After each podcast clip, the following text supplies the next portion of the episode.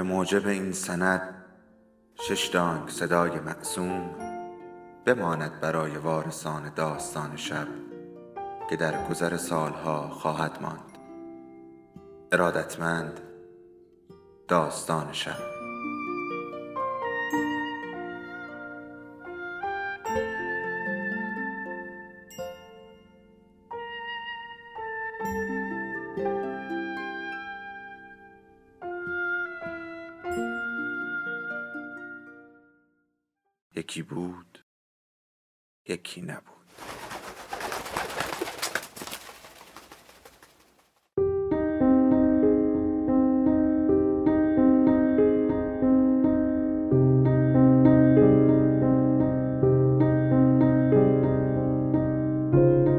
در جستجوی معنا. نویسنده ویکتور فرانکل. مترجم علیرضا ارجا. انتشارات شمشاد. ادامه بخش اول. تجاربی از اردوگاه کار اجباری.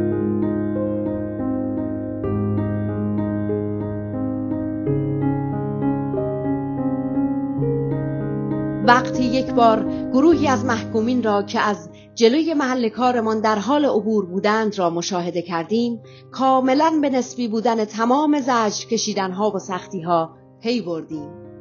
به زندگی منظم و شادمان و امنیت آنها قبطه خوردیم. از ظاهرشان مشخص بود که قطعا اجازه حمام کردن دارند.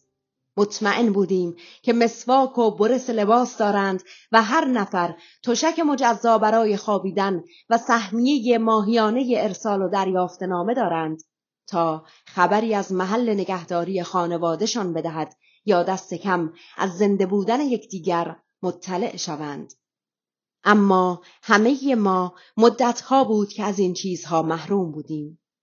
نمی‌دانید چقدر به کسانی از ما که این شانس را داشتند تا به کارخانه بروند و در محلی سرپوشیده کار کنند قبطه میخوردیم.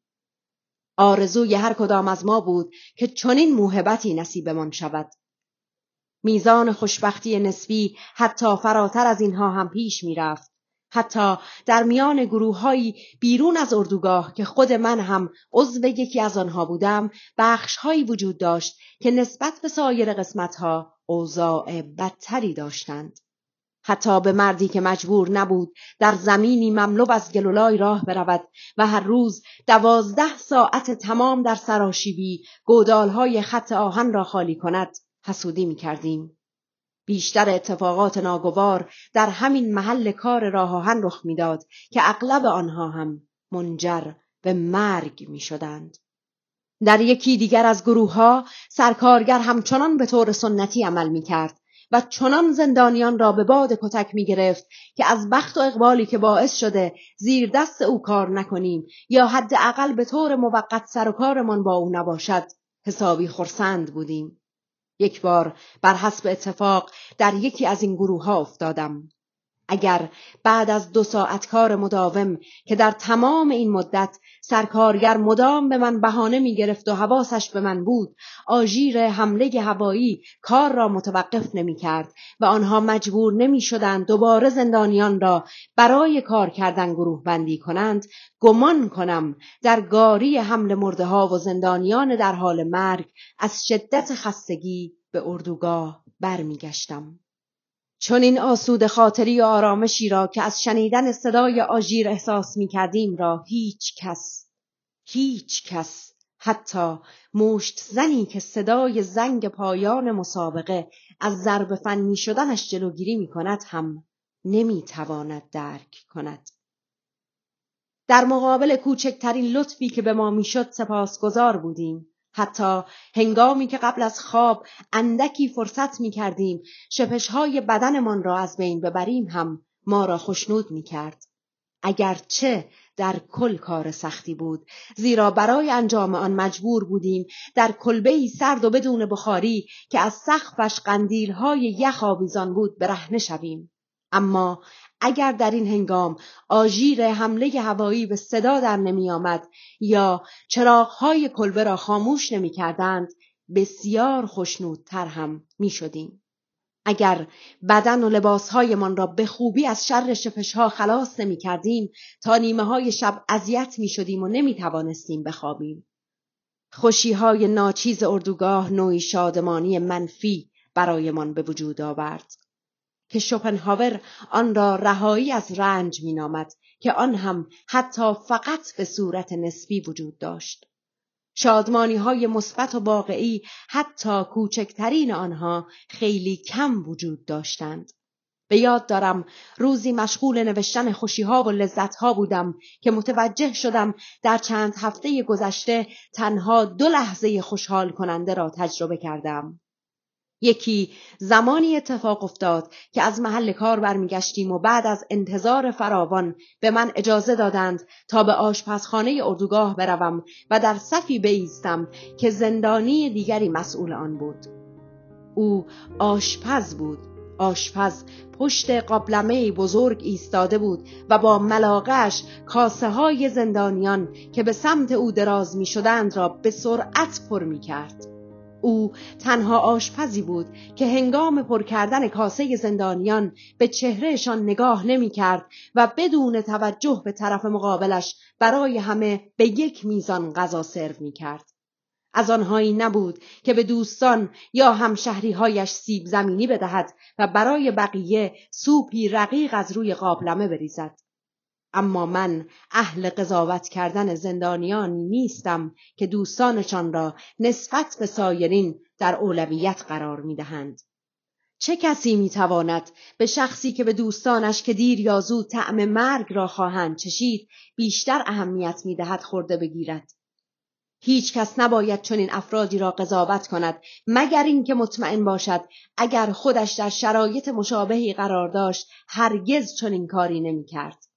مدتها بعد از اینکه دوباره به زندگی عادی برگشتم یعنی مدتی طولانی بعد از اینکه از اردوگاه آزاد شدم شخصی تصاویری از یک مجله مصور هفتگی را به من نشان داد که در آن زندانیان بر روی هم در تخت خوابهایشان دراز کشیده بودند و مات و مبهود به کسی که در حال ملاقات آنها بود خیره شده بودند.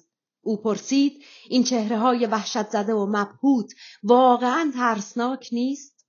منظورش را متوجه نشدم و برای همین از او پرسیدم چطور مگر آن لحظه دوباره تمام آن روزها به یادم آمدند ساعت پنج صبح هنوز بیرون هوا تاریک بود بر روی بستری سفت و محکم در کلبه گلی دراز کشیده بودم که حدود هفتاد نفر در آن نگهداری می شدیم. حسابی بیمار بودیم و مجبور نبودیم برای کار اردوگاه را ترک کنیم.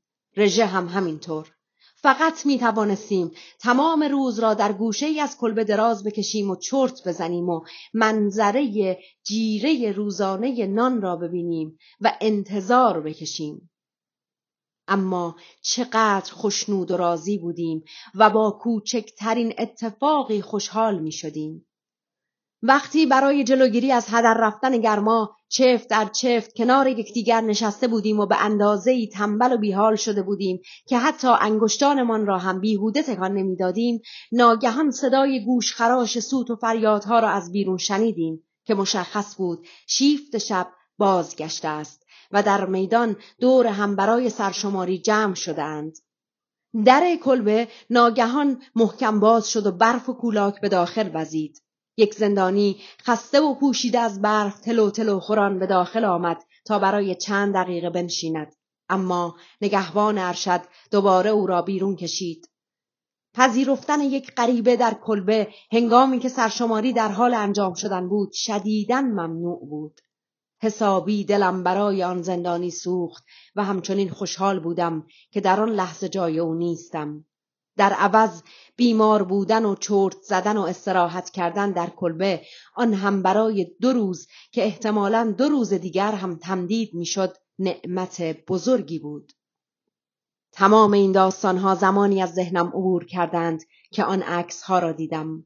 وقتی این ماجرا را برایشان تعریف کردم فهمیدند که چرا این عکس ها از نظر من ترسناک نیستند. کسانی که تصویرشان در این عکس هاست ممکن است زیاد هم از تجربه زندگی در اردوگاه ناراضی نباشند. در روز چهارم استراحتم در بخش بیماران نگهبان شیفت شب بودم که پزشک ارشد با عجله به داخل آمد و از من خواست تا برای کارهای پزشکی در کمپ دیگری که متعلق به بیماران تیفوس بود داوطلب شوم. برخلاف توصیه شدید دوستانم و با وجود اینکه هیچ یک از همکارانم حاضر به انجام این کار نشدند باز هم تصمیم گرفتم تا داوطلب شوم. می‌دانستم که با بیگاری که از من می‌کشند در مدت زمان کوتاهی خواهم مرد.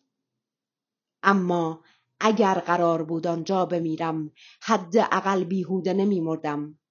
با خودم فکر کردم که مرگ در حال خدمت به دوستان خیلی بهتر از مرگ بر اثر زندگی نباتی یا مرگ به خاطر کارگر بیمصرف بودن درست مثل من است.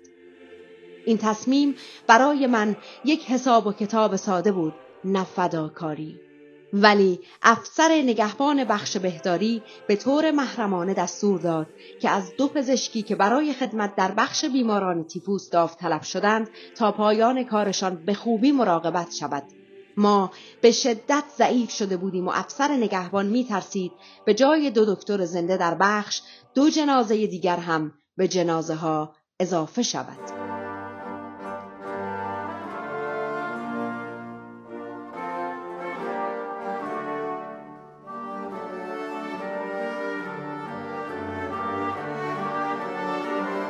پیش از این یادآور شده بودم هر چیزی که ارتباط اندکی با زنده ماندن خودمان یا دوستانمان نداشت ارزشش را برایمان از دست می‌داد همه چیز فدای این هدف یعنی بقا می‌شد شخصیت افراد تا حدی درگیر این موضوع می‌شد که آنها را اسیر یک آشفتگی ذهنی می کرد که تمام ارزشهایشان را تهدید و در حاله از ابهام رها می کرد. در دنیایی که دیگر شعن و منزلتی برای زندگی انسان وجود نداشت آرزوهایش را به یقما می بردند. چه نقشهشان این بود که ابتدا تا آخرین ذره وجودی فرد بیشترین استفاده را ببرند و از او شیعی می ساختند که شخصیت پیشینش زیر سلطه این فشارها تخریب شود و از دیدن نابودی ارزشهایش زجر بکشد.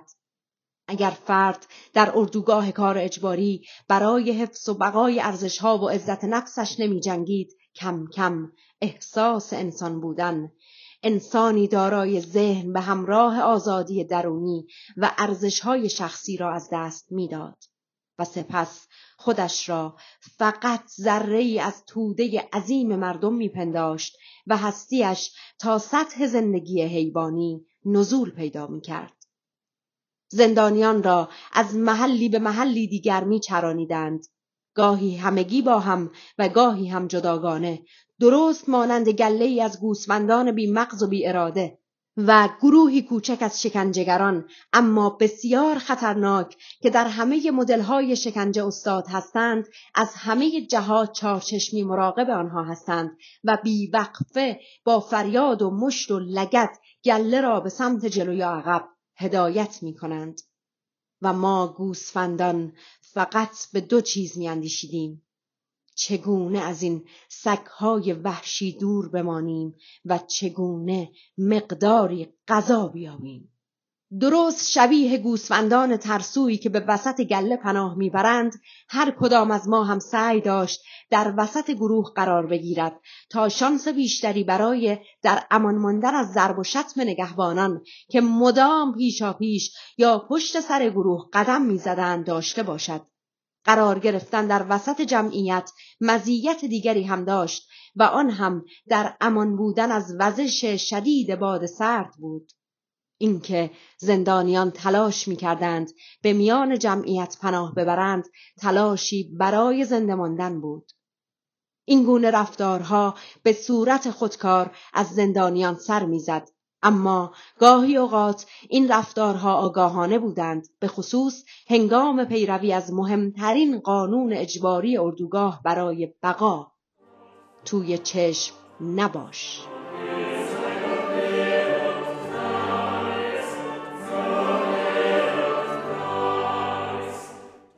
ما همیشه تلاش می کردیم که توجه اسس ها را به هیچ عنوان جلب نکنیم.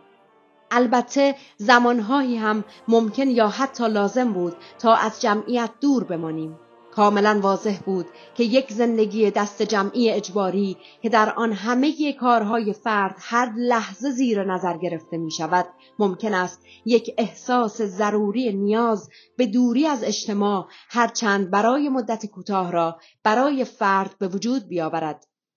زندانی تمایل داشت تا برای مدتی با خودش و افکارش تنها باشد و تلاش می کرد تا برای خودش فضای خلوت و تنهایی فراهم کند. پس از انتقالم به اردوگاهی که به اصطلاح به آن اردوگاه استراحت می گفتند به ندرت حتی پنج دقیقه زمان برای خلوت کردن با خودم پیدا می کردم. پشت کلبه گلی که مشغول کار بودم و حدود پنجاه بیمار بدحال نگهداری می شدند مکان خلوتی در گوشه سیمخاردارهای دلایهی که اردوگاه را محاصره کرده بودند وجود داشت. سرپناهی را با تعدادی تیرچه و شاخه درخت ساخته بودند تا روزانه جسد پنج یا شش نفری که میزان مرگ و میر در اردوگاه بود و جان می‌دادند را نگهداری کنند. در آنجا کانالی با در چوبی وجود داشت که به لوله های آب منتهی می شد و من در اوقات بیکاریم روی در آن می نشستم و به سراشیبی سرسبز و پر از گل تپه های سرزمین باواریا که در دور دست ها بر اثر تراکم زیاد سیم های خاردار به رنگ آبی مایل به خاکستری در آمده بودند خیره می شدم. غرق رؤیا می شدم و افکارم در شمال و شمال شرق درست در مسیر خانم پرواز می کرد اما چیزی جز ابر به چشمم نمی‌خورد. وجود اجساد پوشیده از کرم و حشره در کنارم به هیچ عنوان مرا اذیت نمی کرد. تنها صدای چکمه نگهبانان می توانست من را از رؤیا بیرون بیاورد یا صدای بیماری از بهداری یا صدایی برای تحویل گرفتن سهمیه داروها و تجهیزات تازه رسیده برای کلبه می توانستند من را از خیالات خوشم بیرون بیاورند. سهمیه داروها را تحویل می گرفتم و گشت زنیم را شروع می کردم.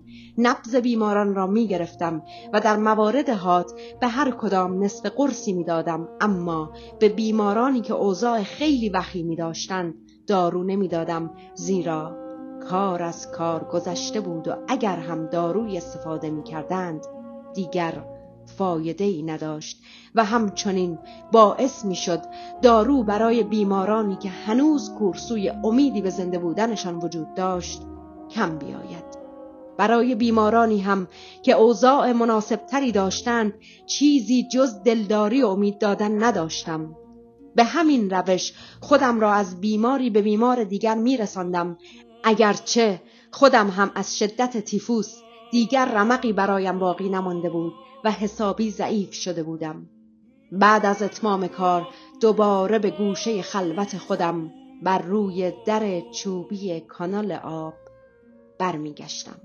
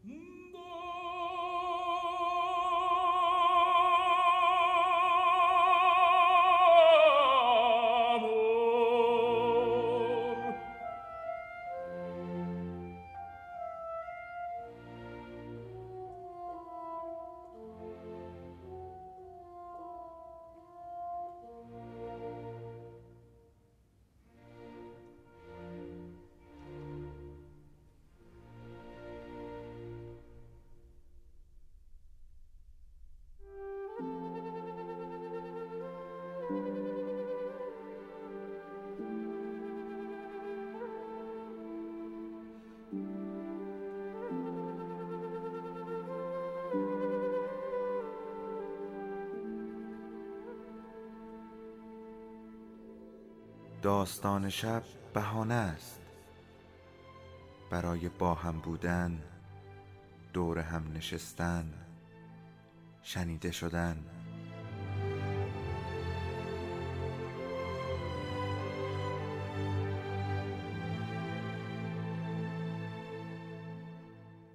صدای افسانه ها رو میشنویم.